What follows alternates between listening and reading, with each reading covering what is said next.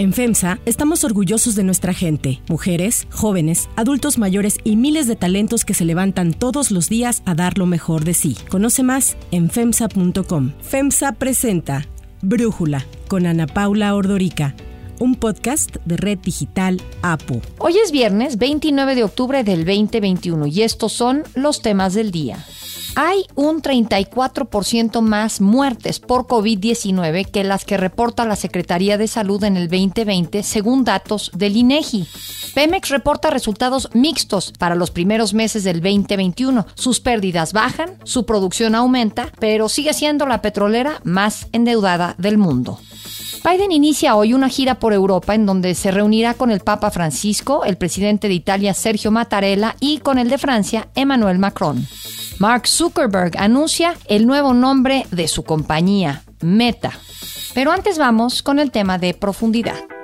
Con esta modernización de las hidroeléctricas vamos a producir el doble de energía con agua y vamos a cumplir con nuestros compromisos internacionales de producción de energía limpia. Tiene el presidente Biden un aliado. De esta manera, el presidente Andrés Manuel López Obrador asegura que México está llevando a cabo las acciones necesarias para cumplir con los compromisos internacionales en materia de combate al cambio climático. Pero, ¿qué compromisos son los que tiene México? De acuerdo con la última actualización realizada en las contribuciones determinadas a nivel nacional como parte del Acuerdo de París, cuyo objetivo es limitar el calentamiento global y mitigar los efectos de los gases de efecto invernadero, México se comprometió bajo financiamiento propio a reducir en 22% las emisiones de gases de efecto invernadero y en 51% las emisiones de carbono negro para el año 2030. A la vez, bajo un esquema de apoyo de instrumentos financieros, técnicos y de fortalecimiento de capacidades que el mundo pueda proporcionar, México se comprometió a reducir hasta en un 36% estas emisiones de gases de efecto invernadero y en 70% las de carbono negro para el año 2030. De acuerdo con un diagnóstico elaborado por la ONU, México se perfila como el único del G20 en llegar a la COP26 que no cumplirá con los compromisos voluntarios que firmó en el Acuerdo de París. Del próximo domingo 31 de octubre al 12 de noviembre se llevará a cabo en Glasgow, en Escocia, la Conferencia de las Naciones Unidas sobre el Cambio Climático, la COP26. Y en este encuentro, los 197 integrantes de la conferencia, incluido México,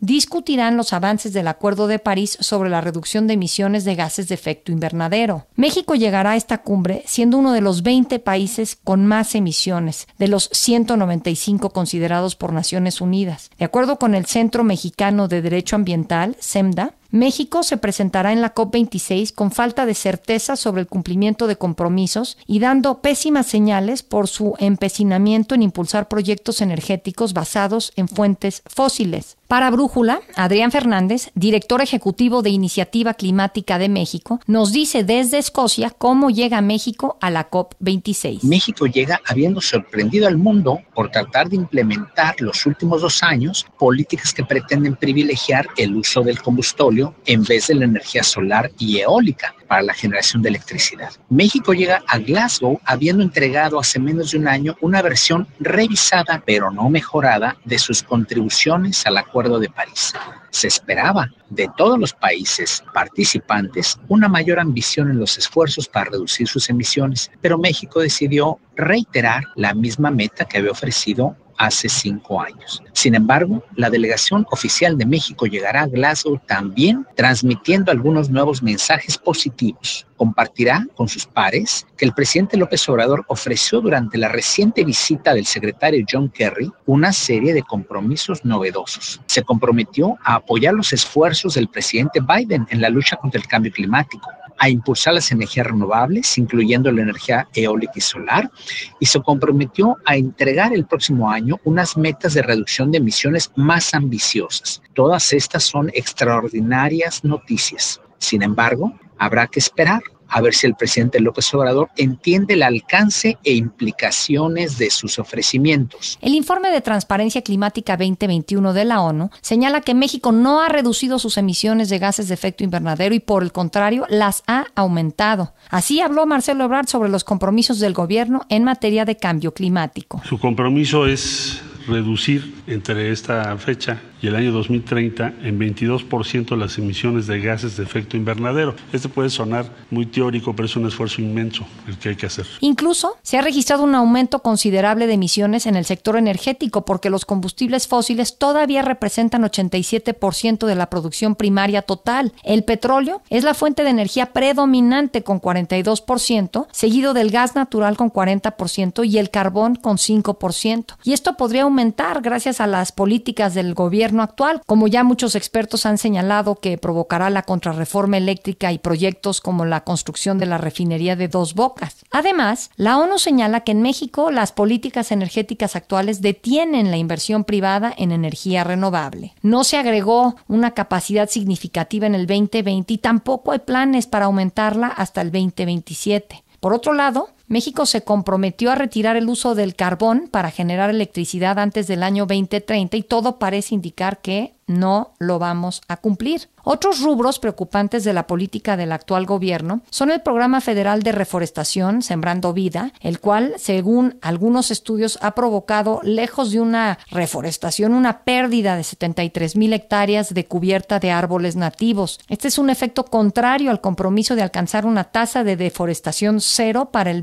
2030. Sin embargo, el gobierno de México asegura que con este programa se están salvando las selvas de nuestro país. Al menos eso es lo que afirma el canciller Marcelo Ebrard. Es la iniciativa más importante del mundo hoy, que además ya se está llevando a cabo y que además se está llevando a cabo con recursos propios de México. Es una inversión de más de 1.300 millones de dólares. La secretaria del Medio Ambiente, María Luisa Albores, será la que represente a México en la COP26 y ahí va a presentar los planes de México de reforestación, así como de energía solar, hidroeléctrica y geotérmica. El presidente López Obrador se une al chino Xi Jinping y al ruso Vladimir Putin como de los pocos jefes de Estado que no estarán presentes en Glasgow. Aún así, hace unos días, durante su comparecencia en el Senado, el canciller Marcelo Ebrard aseguró que México llevará a la COP26 la postura de toda América Latina y el Caribe. ¿Cuál es la postura común? Bueno, tengamos metas más ambiciosas, pero señoras, señores, cumplan sus obligaciones y compromisos que acaban en puras solo declaración. El análisis.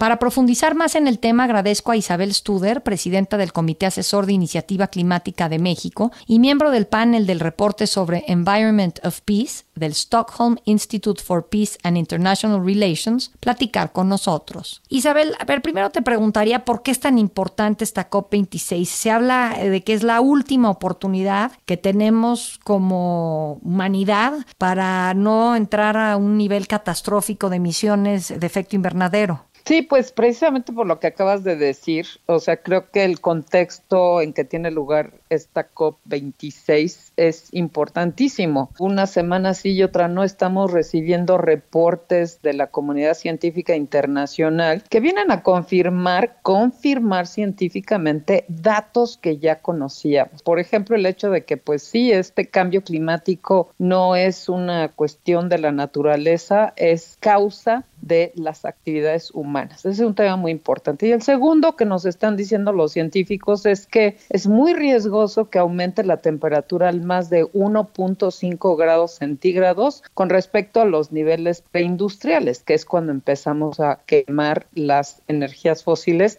como parte de nuestro modelo de desarrollo económico. Entonces, ahorita, pues lo que estamos viendo es realmente impactos, eh, pues yo te diría apocalípticos, este, los incendios en California, las inundaciones en Alemania, en China, las olas de calor este año también en noreste Pacífico, pues este, digamos, ya estamos viendo esos impactos. El cambio climático no es algo para el futuro, es algo que ya nos alcanzó y apenas ahorita estamos hablando de 1.1, 1.2 grados centígrados que ha aumentado la temperatura. Entonces, pues estamos frente a una crisis climática y por lo tanto esta COP26 tiene un papel fundamental porque el mundo entero está esperando que los tomadores de decisión pues no nada más vayan a hacer y anunciar compromisos, sino que nos hablen de los planes de acción específicos que se tomarán para evitar esta catástrofe. ¿Cómo llega México a esta COP26? Pues obviamente como sabemos, eh, México no incrementó el nivel de ambición como se esperaba. Todos los países alrededor del mundo. México eh, es de los pocos países junto con Brasil, junto con Rusia, junto con Australia, que no incrementó el nivel de ambición. La COP26, entre otras cosas, tiene como un objetivo el que se revisen esos planes que eh, ya se han presentado por todos los países alrededor del mundo sobre la base del Acuerdo de París y se dijo que a cinco años del Acuerdo de París, habrá que recordar que, que eso fue en 2015, pues se iban, todos los países vendrían con nuevos compromisos. México no presentó un compromiso eh, más ambicioso, eh, lo cual no quiere decir que no hay oportunidades para que México pudiera presentar áreas, por ejemplo, como las que se conversaron entre el enviado especial de Estados Unidos, John Kerry, y el presidente de México, por ejemplo, en el tema de reducción de emisiones de metano, por ejemplo, en el tema de electrificación del transporte. Ahí hay dos áreas en donde México pues pudiera hacer avances importantes sin que tuviera costos para la agenda que ha presentado el presidente de México. ¿Y tú crees que dependemos de la voluntad del gobierno mexicano o hay posibilidad de que los privados desarrollen tecnología e innovación en México que permita pues que México no se quede rezagado respecto a sus compromisos? Sí, precisamente justo en estos temas no es nada más, digamos, las políticas públicas o las regulaciones, sino cómo esas regulaciones pueden ayudar a crear incentivos eh, positivos para que el sector privado vea estas áreas como áreas potenciales de innovación y de nuevos negocios. También en la COP se van a estar discutiendo dos temas fundamentales. Uno, que es el tema de los mercados de carbono. En México pues ya tenemos las bases de lo que sería un mercado de emisiones de carbono voluntario. Está ahí el marco institucional y bueno, pues de darse un compromiso a nivel internacional donde haya reglas las que todos compartimos, esto puede dar un impulso importante a lo que viene haciendo México desde hace años. Otro tema es el financiamiento internacional, el financiamiento climático, perdón, ahí se va a estar discutiendo también la movilización de los recursos que van a estar poniendo sobre la mesa los países desarrollados, el compromiso que adquirieron de movilizar 100 mil millones de dólares cada año para transferir a los países en vías de desarrollo, a las economías emergentes, y ahí hay oportunidades también para identificar cómo movilizar esos recursos a favor de estas industrias que pueden ser muy innovadoras tanto en el sector energético como en otros sectores. Por ejemplo, el sector agrícola, en donde además habría ganancias para todos si eh, aseguramos con tecnologías eh, climáticas, pues no nada más el que se hagan, por ejemplo, eh, productos y semillas que son resistentes a unas temperaturas más altas, sino también que permitan enfrentar mayores sequías y la escasez de agua. Entonces ahí hay nuevos negocios en donde se podrían movilizar capital internacional a favor de una industria que en México pues obviamente tiene una fuerza importante y de la que dependen muchos mexicanos, sobre todo muchos poco favorecidos. Entiendo que justo en, esa tecnología agrícola hay esta tecnología CIGAR, bueno, CGIAR, que está ya en México y que ha generado este maíz mucho más este, resistente, como dices, a sequías o inundaciones, a altas temperaturas. Entonces, pues yo lo que quisiera preguntarte es, ¿en dónde ¿dónde sientes que queda México más a deber? Y si de alguna manera tenemos que decir, uff, pues no, ya, no hay mucho que hacer y tendremos que aprender a vivir en un mundo más caliente o si vamos a lograr esta reducción de emisiones. Bueno, mira, o sea, todos los países como México que, bueno, enfrentan retos de desarrollo importantes, están justamente con el reto importante de encontrar un equilibrio entre la agenda de mitigación y la agenda de adaptación. Es cierto que hasta ahora, bueno, pues las discusiones han girado sobre todo y fundamentalmente alrededor del tema de mitigación. Y bueno, pues a un país petrolero como es México, pues le cuesta pensar en esa transición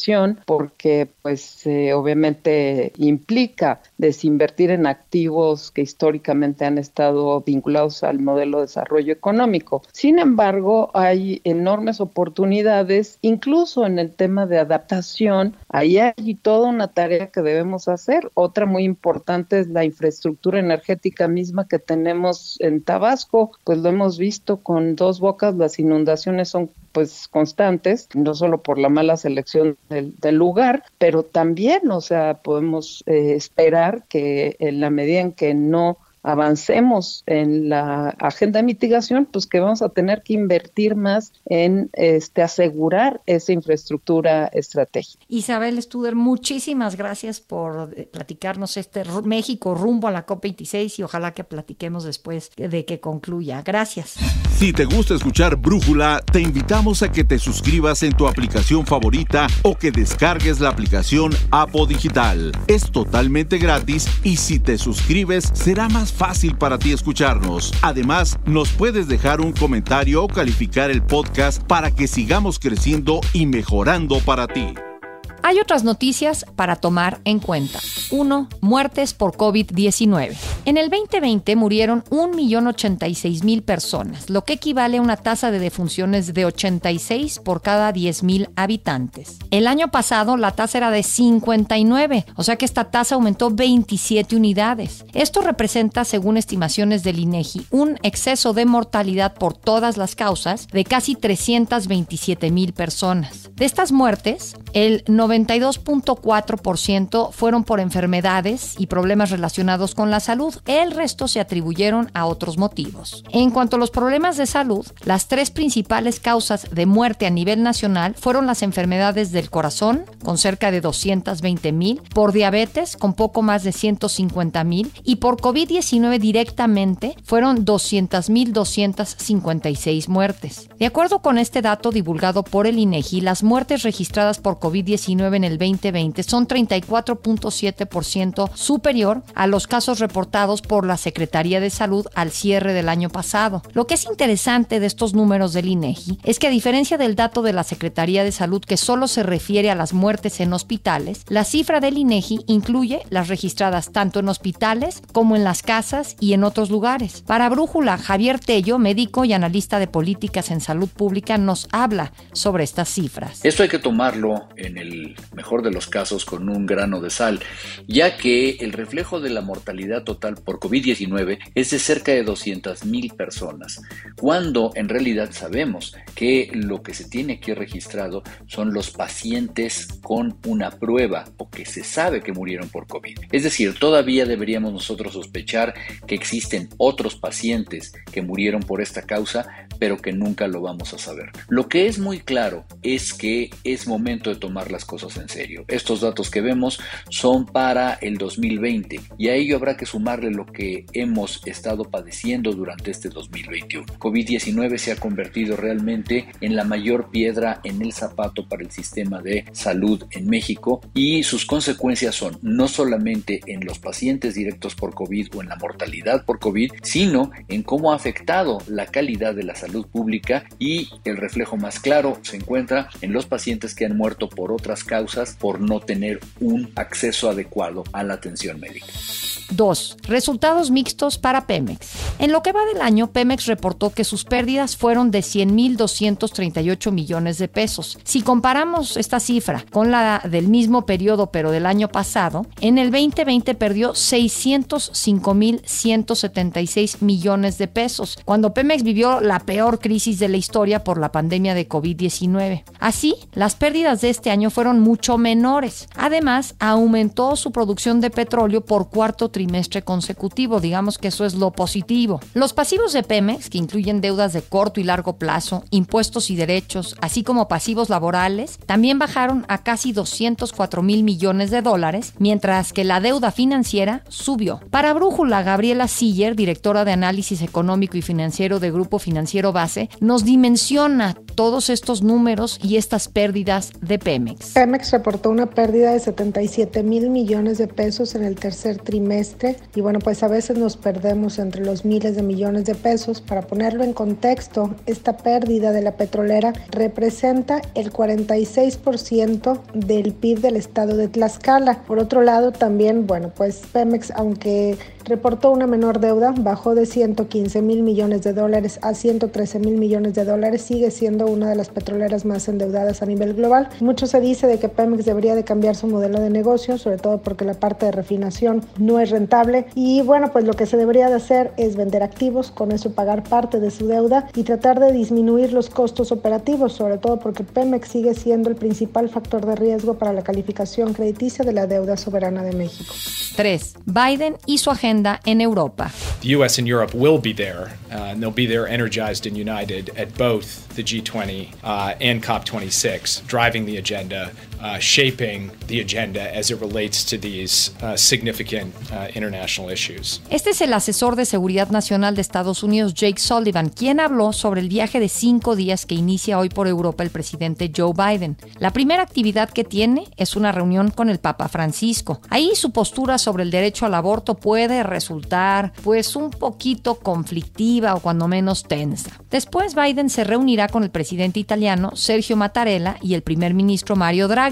Sin embargo, el encuentro que va a sostener con el francés Emmanuel Macron es el que seguramente va a acaparar los reflectores porque definirá si la crisis de los submarinos ha sido realmente superada. Hay que acordarnos que en septiembre, tras darse a conocer el acuerdo entre Australia, Gran Bretaña y Estados Unidos, el AUKUS, que implica compartir con los australianos tecnología para submarinos de propulsión nuclear, Francia perdió un contrato de 40 mil millones de dólares de ventas pactadas con Australia para submarinos convencionales. En ese momento Francia reclamó a los países firmantes del AUKUS que no se le había avisado a pesar de ser aliados. El gobierno francés llegó incluso a comparar a Biden con su antecesor Donald Trump por no respetar las alianzas tradicionales de Estados Unidos. La reunión será en Roma previo a la cumbre del G20 que se realizará este fin de semana en la capital de Italia. Para esta cumbre del G20, Biden dijo que intentará desarrollar un marco económico para el Indo-Pacífico, un nuevo paso en su estrategia para contrarrestar la influencia de China. Y de Italia, Biden viajará a Glasgow, a Escocia, en donde participará en la COP26 y ahí se anticipa que anime a los demás países a adoptar medidas similares a las que impulsan Estados Unidos en favor del medio ambiente. Esta es la voz del secretario Jake Sullivan. The president going into COP26 has committed the United States to decisive action this decade, a 50 to 52% reduction in carbon emissions by 2030,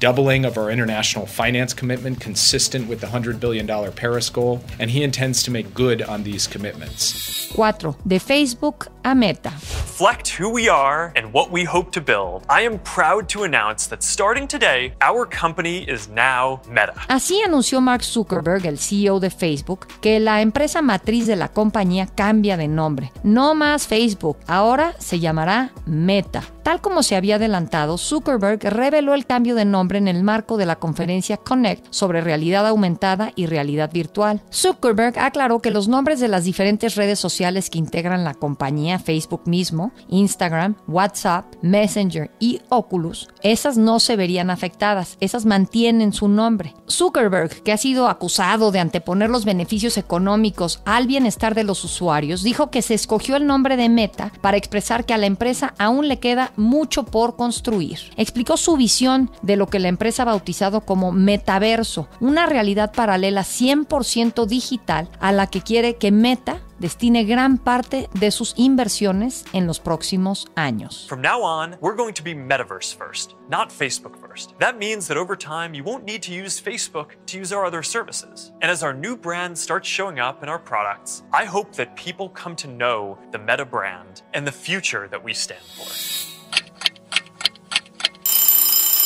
Antes de despedirme, les recuerdo que este fin de semana termina el horario de verano, por lo cual se deberá trazar una hora el reloj. Lo mejor es hacerlo el sábado antes de irnos a dormir.